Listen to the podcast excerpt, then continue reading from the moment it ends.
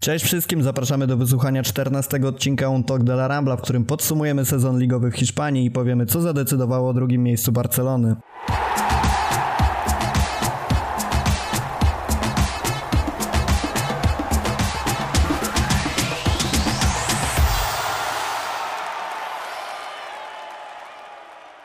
Są dzisiaj ze mną Julia Cicha. Hej. Oraz Piotr Baleja. Cześć. Tradycyjnie już na początku przypominam o naszym hashtagu UTDLA Rambla. Zamieszczajcie go w swoich komentarzach, wpisach na Rambli, e, na YouTubie, na Twitterze, gdzie tylkokolwiek chcecie. Dzięki temu łatwiej znajdziemy Wasze komentarze i będziemy mieli możliwość odnieść się do nich w kolejnych nagraniach. Pamiętajcie o subskrypcji kanału, łapkach w górę. Przechodząc do, do tematu naszego podcastu, zakończył się sezon 19-20 Ligi Hiszpańskiej. Pierwsze miejsce niestety Real Madryt z 87 punktami. Zaledwie ale jednak decydująco okazało się, że 5 punktów straty Barcelony sprawiło, że tylko drugie miejsce w tym sezonie. Dalej Atletico 70 punktów i Sevilla również 70 punktów. Te drużyny zakwalifikowały się do Ligi Mistrzów. Na kolejnych miejscach gwarantujących występy w Lidze Europy znalazły się Villarreal oraz Real Sociedad. Ciekawą sprawą jest to, że tuż za nimi uplasowała się Granada, czyli drużyna, która przed tym sezonem rozgrywała swoje mecze na zapleczu hiszpańskiej ekstraklasy. Myślę, że z takiego czysto sportowego punktu widzenia jest to naprawdę fajna historia tego klubu i olbrzymi sukces. Na drugim biegunie znalazły się Leganes, Mallorca i Espanyol, z którymi pożegnamy się i nie zobaczymy ich w Primera División w przyszłym sezonie. O Espanyolu nagraliśmy bardzo ciekawy odcinek naszego podcastu. Jeżeli jeszcze nie mieliście czasu zapoznać się z nim, to serdecznie zachęcam. Odcinek numer 13. Poprosiłem moich gości o to, żeby przygotowali kilka rzeczy na temat minionego sezonu Ligi Hiszpańskiej i zacznijmy od tego, co najbardziej podobało Wam się w tej lidze, bo o tym, co nam się nie podobało, też zdążymy pomówić i myślę, że będzie tego więcej. Natomiast, żeby miło zacząć ten podcast, jakieś kilka rzeczy, które, które szczególnie na plus zapadły Wam w pamięć. Może zaczniemy od Julii. Myślę, że na pewno podobało mi się to, że liga była wyrównana. Być może poziom mógłby być wyższy, ale wtedy na pewno ta wyrównana walka dotyczyłaby tylko dwóch klubów, no być może trzech, a przez to, że poziom no jednak dość wyraźnie spadł, patrząc na wyniki i na punkty, bo to się przekłada bezpośrednio, e, to obejrzeliśmy naprawdę sporo ciekawych meczów też z tymi teoretycznie słabszymi rywalami, którzy urywali punkty tym lepszym bodajże. Nawet ta Granada pokonała Real, jeśli dobrze pamiętam, co wtedy się wydawało takim obciachem i właśnie e, typu porażka z Espaniolem. A tu się okazało, że to wcale nie jest taki zły zespół, także myślę, że tych emocji było w tym sezonie troszkę więcej. Na pewno też biorąc pod uwagę całą ligę, a nie tylko Barcelonę, to na duży plus występy młodych piłkarzy. W Barcelonie oczywiście Fati, także Puig, ale myślę, że też z Realu Sociedad, dwu, przede wszystkim Odegaard i Oyarzabal, obaj spisywali się naprawdę świetnie. Vinicius z Realu, no wiadomo, różnie, różnie bywa, ale no e, jak na pierwszy taki sezon, to myślę, że też może zaliczyć go do um, udanych. A jaką taką trzecią rzecz to wymieniłabym te wielkie powroty, w których królował przede wszystkim Villarreal. Tutaj przede wszystkim trzeba mm, wymienić Santiago Cazorle, który niestety ogłosił już, że odchodzi z Ligi Hiszpańskiej do Kataru, ale jego historia była naprawdę niesamowita. Facet mógł stracić nawet stopę i doznał kontuzji, przez którą pauzował bodajże prawie dwa lata, a teraz pozbierał się i jego statystyki były naprawdę imponujące. Tak rzucam z głowy, ale wydaje mi się, że było to około 10 bramek i 10 asyst, także naprawdę jak na piłkarza po 30, po takiej kontuzji to super wynik i poniekąd to mi zapadnie w pamięć z tej kampanii. Jeszcze do tych zawodników, do tych młodych, o których wspomniała, wspomniałaś, dorzuciłbym koniecznie Takefuse Kubo, który przebojem wbił się do składu Majorki. A tak, to też, to taka trochę zadra. Troszkę zadra. A ty Piotrek, znajdziesz jakieś pozytywy, czy będziesz wszystkich zwalniał? E, za chwilę wszystkich zwolnię, no, powoli. ogólnie no, Julia powiedziała w zasadzie wszystko to, co chciałem ja powiedzieć, tak, jeżeli chodzi o plusy, ja jestem takim romantykiem futbolu, więc e, no, wynik Granady cieszy mnie podwójnie, bo ja lubię takie, takie zaskoczenia, lubię jak małe kluby trochę tak na przekór wszystkiemu, na przekór liczbom, na przekór kasie, na przekór składowi swojemu e, robią fajne rzeczy i to zrobiła Granada i myślę, że na pewno będę ich bacznie obserwował w przyszłym sezonie, a na pewno trzymał kciuki, miejmy nadzieję w europejskich pucharach. E, jeżeli chodzi o samą Barcelonę, to no zdecydowanie największym plusem jest e, Fati trzeba patrzeć, że to jest e, przyszłość Barcelony, bo trzeba go głaskać, trzeba na niego chuchać. Nie wolno zrobić z nim tego samego, co udało nam się zrobić z Bojanem. Udało oczywiście w cudzysłowie. No drugim takim diamentem jest właśnie Pójdź, którego no niesamowicie cenię. Jak ja widzę tego chłopaka na boisku, to, to oczka się śmieją. To jak on bezczelnie po prostu w, w swoim wieku wchodzi na to boisko, rozgrywa piłkę, mija starszych zawodników, to jest coś, coś fantastycznego. Ale jeszcze dla mnie bardzo dużym plusem jest y, zwolnienie Valverde to był taki impuls, który pokazał mi, że chyba jednak ktoś ma jakiś fragment rozumu e, w tym całym zarządzie i jednak widzi, że to, co robi Valverde nie prowadzi do niczego dobrego. No, później się okazało, że trafiliśmy z deszczu pod rynnę e, ale to był taki promyk nadziei, że, że ta Barcelona może jednak ten sezon skończyć jakoś minimalnie lepiej. No, wyszło jak wyszło. To ja jeszcze szepnę słówko od siebie, co mi się podobało, bo zgadzamy się w jednym punkcie, że są to młodzi zawodnicy, czyli Fati i Puć. Jeszcze ja bym dorzucił do tego zestawu Araujo, który pomimo rzadszych występów pokazał, że umie kopać piłkę i być może w przyszłym sezonie będzie stanowić ważne ogniwo Barcelony, tym bardziej, że, że Umtiti ostatnio a nawet nie ostatnio, tylko już od dłuższego czasu ma bardzo poważne problemy z, z kontuzjami. Ja natomiast do waszej listy dorzuciłbym takie przebłyski Barcelony w niektórych meczach i najbardziej mam tutaj na myśli mecz z Realem Betis w drugiej kolejce i ten dobry występ Griezmana, jak się potem okazało, jeden z niewielu, a także drugi występ, w którym de facto Griezmann też był bardzo dobry, czyli występ z Villarreal i te takie małe promyczki nadziei, które gdzieś tam w ciągu tego całego sezonu się pojawiały, mogły momentami napawać optymizmem i, i to będę na pewno pozytywnie postrzegać. Ale nie wspomnieliście o jednej rzeczy, która dla mnie była pewniakiem, szczerze mówiąc, którą ją wymienicie i zaraz będziecie się tłumaczyć, dlaczego o tym nie wspomnieliście, to znaczy gra Messiego. Bo ja gdzieś przygotowując się do tego podcastu, naprawdę byłem przekonany, że wymienimy to wszyscy jednym tchem, bo Argentyńczyk, król strzelców z 25 golami, jednocześnie pobił rekord Ligi Hiszpańskiej pod pod względem liczby zdobytych tych tytułów najlepszego strzelca e, przegonił Telmo Zarre. Do tego najwięcej asyst, 22 asysty. I do tej listy jego rekordów jeszcze musimy dołożyć takie mniejsze osiągnięcia, tutaj posługując się trochę statystykami z Huskort.com. 22 razy został najlepszym graczem meczu.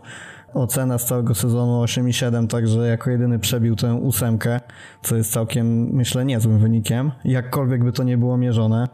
Najwięcej strzałów oddanych w ciągu całego sezonu 159, kolejny jest Benzema 124, czyli tutaj ta różnica jeszcze nie jest aż tak dramatyczna powiedzmy ale też najwięcej celnych strzałów, najwięcej goli na mecz, najwięcej podjętych dryblingów, najwięcej udanych dryblingów, 263 dryblingi, z czego 69% udanych, taka statystyczna ciekawostka dla tych, co lubią przesiadywać w Excelu. Drugi na tej liście był fenomenalny Ocampo, 152 dryblingi. Najwięcej kluczowych podań, bo 89, drugi Canales 80. Najwięcej podań w trzeciej tercji, najwięcej goli, goli z wolnych porówno za spasem. Także no zaskakujące, że, że nie wspomnieliście o Messim.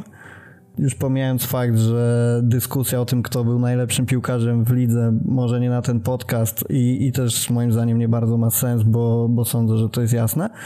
Natomiast chciałbym, żebyście powiedzieli, dlaczego nie wspomnieliście właśnie o Leo bo to by było trochę jak cieszyć się, że znowu wstało słońce. E, Dzięki. Przynajmniej z, mo z, mojej strony. E, z mojej strony wyszło to, to tak, że po pierwsze ja na ten cały sezon e, patrzę już mocno w, w czarnych barwach. z, ze zwyczajowego optymisty stałem się strasznie smutnym człowiekiem, ale też prawda jest taka, że trochę się przyzwyczaiłem. Leo musi grać dobrze, on musi grać, no nie, nie może grać dobrze, on musi grać genialnie i do tego jestem przyzwyczajony i tego będę od niego oczekiwał. Może to jest oburzające, może to jest niesprawiedliwe, ale tego oczekuję od Leo Messiego i, i, i to, że on utrzymał ten swój e, genialny i kosmiczny poziom, jest rzeczą fajną, ale nie jest rzeczą, która mnie w jakiś sposób pocieszyła, bo jest to po prostu dla mnie norma. Czyli to jest coś takiego jak ta jego pozycja w rankingach na najlepszego piłkarza e, świata, Hiszpanii i tak dalej, nie? Że, że gdzieś tam się rozważa wszystkich, koniec końców gdzieś z gwiazdką się dopisuje, że jeżeli Messi by nie grał, to wydaje mi się, że trochę tak wygląda twoje podejście w tym momencie, że trochę przyjmujemy to już za standard.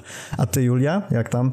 No tak, tak naprawdę na Twoje pytanie można odpowiedzieć jednym zdaniem pod tytułem Ale czy kogoś to jeszcze dziwi? Bo już taka postawa Messiego od y, ponad 10 lat jest absolutną normą i tak naprawdę jedyny komentarz, który można usłyszeć, to szukanie kolejnych przymiotników na opisanie jego geniuszu lub też narzekanie w momentach, kiedy idzie mu nieco gorzej, a tutaj też trzeba zauważyć, że Messi, któremu idzie gorzej, wciąż jest lepszy od całej reprezentacji Polski razem wziętej i pewnie też sporej części La Ligi.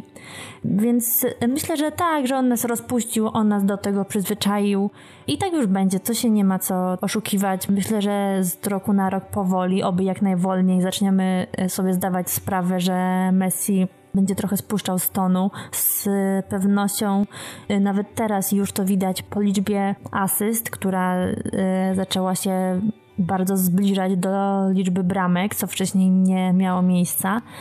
I raczej w tą stronę to będzie szło. I myślę, że w tym kontekście najciekawiej i najrozsądniej byłoby zastanowić się, że skoro od tylu lat Messi gra na takim poziomie i także teraz, to czym będzie Barcelona bez Messiego?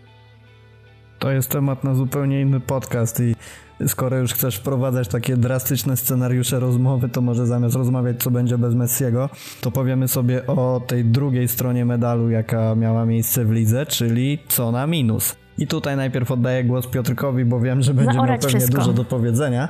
Piotrek, co, co według Ciebie jakieś takie kilka rzeczy, które szczególnie zapadły Ci w pamięć jako te negatywne w tym sezonie ligowym?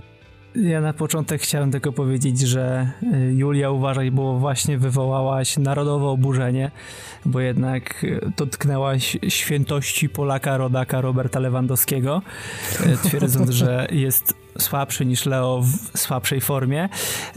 No podejrzewam, że ten podcast może mieć dużo komentarzy, ale będziemy się bronić, tylko nie przeklinajcie. Jeżeli chodzi o takie top 3 in minus, no, muszę od tego zacząć, bo, e, bo dla mnie największym minusem w tym wszystkim e, no chyba jest całość, a najbardziej nasz zarząd, bo, bo ryba psuje się od głowy i od tego się wszystko zaczyna.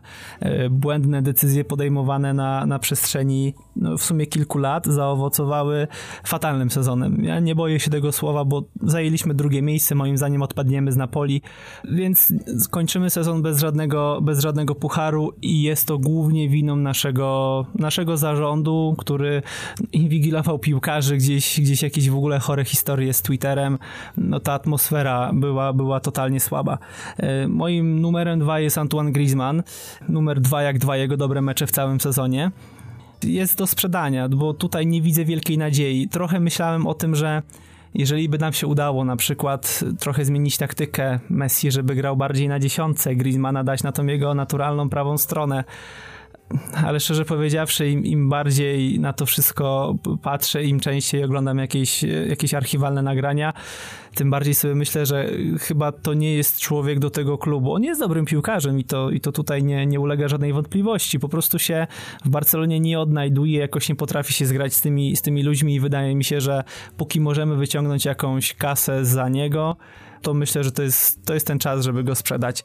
Numerem 3 jest nasz, już chyba można powiedzieć to śmiało, były trener Setien. Ostatnio widziałem dosyć ciekawą statystykę, że rozgrywanie piłki przed bramką do strzelenia gola u zarówno i u Valverde i u Enrique to było poniżej 15 minut, u, u Setiena przekracza to 20 minut. No to wieczne klepanie. Ten brak pomysłu na, na, na atak to było coś, zatrważającego. Naprawdę nie pamiętam, kiedy ostatni raz widziałem tak bezradną Barcelonę z tak słabymi rywalami. No, no, to, to jest niedopuszczalne, żeby klub z takimi zawodnikami grał w tak dziadowski sposób. I tutaj nie można już mówić, że to są źli zawodnicy, że nie wiem, zły Bartomeu, tylko po prostu to był słaby trener. Trener, który nie przystawał do tego klubu, który się nie nadaje do trenowania i moim zdaniem nawet już przed Ligą Mistrzów powinien zostać odpalony, niech, niech sobie asystent czy ktoś tam inny, nie wiem, sprzątaczka czy jakiś graskipper dokończy to wszystko, bo i tak to nie ma najmniejszego sensu, a Setien niech poszuka sobie nowego klubu i to będzie i lepsze dla nas i lepsze, lepsze dla niego. No nie było tutaj żadnego pomysłu na, na tą grę. E, podejrzewam, że powinien gdzieś na do Częstochowy na kolanach i dziękować za tą przerwę koronawirusową, bo podejrzewam, że moglibyśmy ten sezon skończyć jeszcze gorzej, bo mielibyśmy zajechanych zawodników na końcówce sezonu, zmęczonych, pokontuzjowanych, bo, bo tej rotacji nie było w ogóle, a dzięki temu, że, że było te kilka tygodni, w zasadzie jakiś tam miesiąc przerwy, e, mógł doleczyć się Suarez, inni mogli trochę odpocząć, może nadrobić jakieś, jakieś braki kondycyjne. I to ciułaliśmy ten sezon na drugim miejscu, a kto wie jakby było, gdyby tej, e, tej, tej przerwy jednak nie było. Julia, ty jak sądzisz? Co na minus?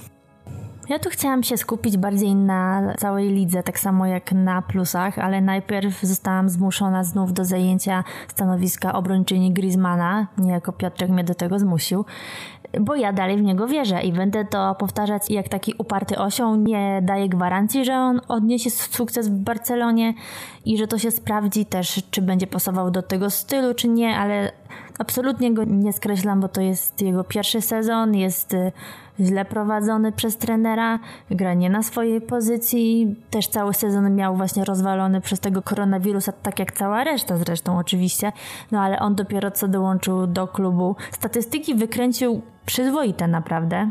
To nie jest tak, że, że ma na koncie dwa gole i wręcz powiedziałabym, że jego gra w ataku wygląda dużo gorzej niż jego statystyki.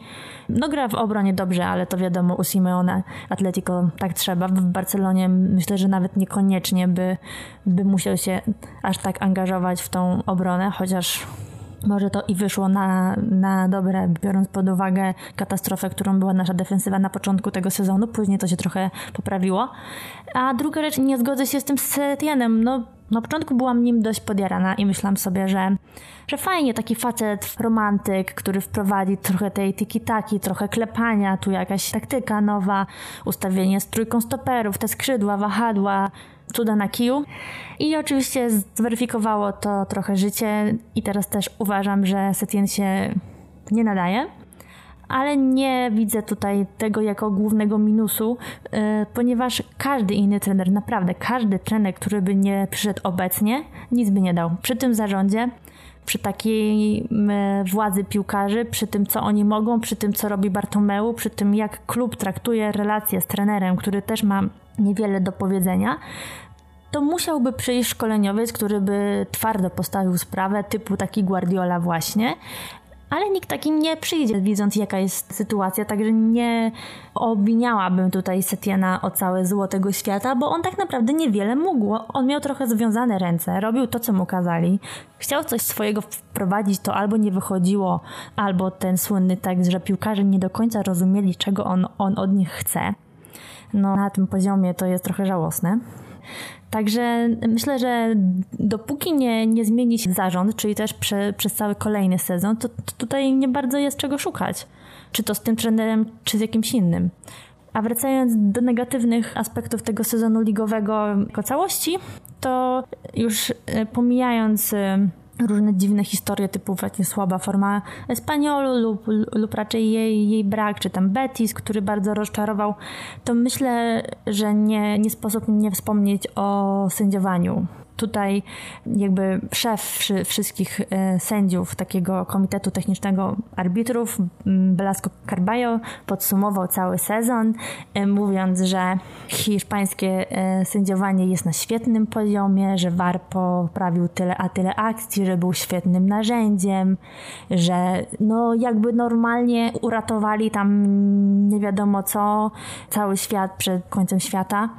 Tak samo też ekspert który był kiedyś sędzią, a, a teraz się udziela w mediach i Turalde González e, walnął tekstem, że przed warem sędziowanie w Hiszpanii było najlepsze na świecie i on był zdania, że warto pogorszył, no ale jak tu można z nim dyskutować, jak on rozpoczyna od takiej tezy no sędziowanie było fatalne i tu już nawet pomijając to, czy było na korzyść Realu, czy nie na korzyść Realu, y, ja bym raczej powiedziała na niekorzyść rywali Realu, którzy bardzo dużo mm, stracili na tym. I to było też rozmuchane poniekąd, ale było mnóstwo tych błędów i już y, nawet takie rzeczy typu że oni nie wiedzą, jak narysować linię spalonego i liczą ją od ręki, albo że piłka gdzieś tam y, wyszła, a oni tego nie zauważyli, albo że co było y, widoczne wielokrotnie, sędzia słucha przez słuchawkę, co mu mówią na warze i nawet nie idzie obejrzeć danej akcji, lub idzie i patrzy na stop klatkę. Tak było przy czerwonej kartce dla Ansu Fatiego, która była mm, oczywiście bardzo słuszna, ale sędzia podjął decyzję patrząc na stop klatkę, co dla mnie jest w ogóle absurdalne. Także gdybym miała coś zaorać, to myślę, że nawet przed Barceloną byłoby to sędziowanie w Hiszpanii. Może się wytłumaczę, bo absolutnie miałem podobnie jak Julia, że jak przechodził Setien, to liczyłem na dużo, tak? Też, też myślałem, że o, teraz super, bo pamiętam Setiena z, właśnie z Betisu, super się to wszystko oglądało. No ale ja nie lubię, jak ktoś zawodzi moje oczekiwania i może stąd trochę jest ten żal do, do naszego trenera. Co do sędziowania, to sędzio, z tym, że sędziowie w Hiszpanii są, e, mówiąc bardzo lekko, fatalni, to jest jak z formą Leo Messiego. Już tak bardzo się do tego przyzwyczaiłem, że chyba przestałem to zauważać. Oczywiście podczas kolejnych meczów Barcelony, Realu, czy bo w zasadzie te dwa kluby głównie mnie w Hiszpanii interesują, tak szczerze powiedziawszy, jak znaczy oglądam je regularnie, o może w ten sposób, to używam słów dosyć często niecenzuralnych, głównie pod adresem arbitrów właśnie, bo no to, co się dzieje, to jest kryminał. Tak jak Julia tutaj wspominała o, o tych sytuacjach, ja pamiętam sytuację, chyba to był mecz e, derby, Grand Derby, o ile, o ile dobrze pamiętam, te po koronawirusie, tam też była bardzo sporna sytuacja odnośnie chyba gola dla, dla Betisu. No takie cuda, które oni tam wyprawiali, to no, mistrzowie geometrii, przykładanie tej linii spalonego w ogóle do, do zawodnika, który gdzieś, gdzieś zupełnie nie uczestniczy w akcji, jest 3 metry za zainteresowanymi i tak dalej. Nie wiem, dlaczego tak tam się dzieje. No, porównanie na przykład poziomu sportowego Ekstraklasy i, i La Ligi to trochę też wypada tak jak porównanie poziomu sędziowania w Hiszpanii w Ekstraklasie. Jakbyśmy się zamienili tymi sędziami, to wszystko by było super dopasowane wtedy. To ja słówko jeszcze do Setiena, skoro tak omawiamy ten temat. Moim zdaniem Setien popełnił jeden bardzo znaczący błąd przychodząc do Barcelony, bo z jednej strony dał taki sygnał, że on chce wprowadzać w Barcelonie zmiany, że on będzie tym trenerem, który wróci e, Barcelonie piękną grę, a z drugiej strony w swoich wypowiedziach jednoznacznie pokazywał, że dla niego trenowanie i przebywanie w ogóle w szatni z tymi wielkimi nazwiskami to jest ogromny zaszczyt. I teraz ludzie bardzo często dziwią się, że piłkarze nie chcą go słuchać, gdzieś tam odchodzą od tego tego y, skupiska, jakie, jakie jest podczas przerwy w meczu. Natomiast szczerze mówiąc, czy Setien zrobił cokolwiek, żeby ci piłkarze go słuchali, poza tym, że nosi miano trenera Barcelony, bo moim zdaniem nie do końca. I jakby nie może zbudować swojego autorytetu na podstawie tego, że, że jestem trenerem, więc macie mnie słuchać, tylko musi ich czymś do siebie przekonać. On tego nie zrobił, wręcz kolokwialnie mówiąc, momentami podlizywał się im, no i ma to swoje efekty. No, zderzył się ze ścianą e, wielkich piłkarskich nazwisk, nie udźwignął gdzieś tej szatni. Natomiast co do zmiany trenera, zmiana trenera przed Ligą Mistrzów nie wpłynie w żaden sposób na to, czy Barcelona zagra dobrze, czy źle w Lidze Mistrzów, bo będzie to zależało tylko i wyłącznie od dyspozycji Messiego i tego, jak pomoże mu reszta. Dlatego e, zmienianie teraz uważam nie, nie ma żadnego najmniejszego sensu. A odnośnie zmieniania trenera na następny sezon, Szczerze mówiąc, dla mnie Setien jest bardzo wygodną osobą, żeby pozostawić ją na ławce trenerskiej, ponieważ będzie najlepszym półśrodkiem, żeby przeczekać jeden sezon do zatrudnienia Szawiego, co prawdopodobnie może nie, może nie bardzo prawdopodobnie, ale jest szansa, że będzie mieć miejsce, dlatego moim zdaniem zarząd będzie trwał w takim swoim poglądzie, że zobaczymy co się stanie i, i ten jeden sezon będzie chciał przetrwać. Tym bardziej, że wymieniamy tutaj nazwiska Blanka, wymieniamy nazwiska, e, wśród kibiców ciągle przejawia, przewija się nazwisko Wengera. Moim zdaniem zatrudnienie trenera o takim nazwisku na jeden sezon, żeby tylko przeczekać ten jeden sezon do Szawiego, to jest kpina i takiej osobie trzeba zapewnić bardzo poważne środowisko do rozwoju i wolną rękę w zarządzaniu kadrą, czego obecny zarząd nie jest w stanie zrobić i, i prawdopodobnie nie zrobi. Także takie moje słówko a propos trenera. Ogólnie uważam, że Setien jednak zostanie na, na następny sezon i dopiero po następnym sezonie ewentualnie poleci. Odnosząc się do sędziów, to oczywiście macie rację, bo, bo klapa jest od wielu lat i tego nie zmienimy, z czym oczywiście nie możemy się zgadzać, natomiast e, tutaj Piotrek dobrze zauważył, że, że jesteśmy do tego po prostu przyzwyczajeni już. Ja natomiast od siebie chciałbym dodać takie moje minusy, czyli to jak ogólnie ta liga wyglądała przez tę przerwę związaną z koronawirusem, bo dla mnie to był bardzo duży minus, że gdzieś te rozgrywki zostały przerwane, nie wiedziano na jakich zasadach zostanie przywrócona, to wszystko było takie bardzo chaotyczne. No sam fakt, że przestali grać w piłkę już był, już był bardzo negatywny, także na pewno to było bardzo dużym minusem tego sezonu tym bardziej w połączeniu z formą Barcelony po koronawirusie i zestawieniu jej z formą Realu. Kolejna rzecz to kontuzje w Barcelonie. Okazuje się, że jedynymi zawodnikami regularnie grającymi, którzy nie odnieśli kontuzji, byli bodajże tylko Pique i Rakitic, co jest takim trochę pstryczkiem w nos ludzi, którzy mówią, że, są, że, że ci piłkarze są starzy i się nie nadają. Okazuje się, że, że mają końskie zdrowie i rzeczywiście potrafią jeszcze pograć w piłkę, nie łamiąc się. Bo Rakitic no, po prostu mało biegał. I, I to tylko i wyłącznie dlatego. Gdyby wszyscy się ruszali tak słabo i tak niemrawo jak Rakitic, nie mielibyśmy żadnej kontuzji, a połowa piłkarzy to by się nawet na tym boisku nie spociła. No, ale bez przesady, tam mało kto biega. Naprawdę na palcach jednej ręki bym wyliczyła z 20-osobowej kadry tych, co biegają.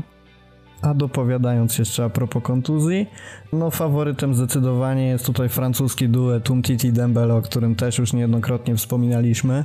E, także kontuzja Suareza, na 8 meczów wyleciał gdzieś Alba, pod koniec sezonu De Jong 7, e, ogólnie w całym sezonie De Jong 7 meczów, ale szczególnie pod koniec sezonu miało to miejsce.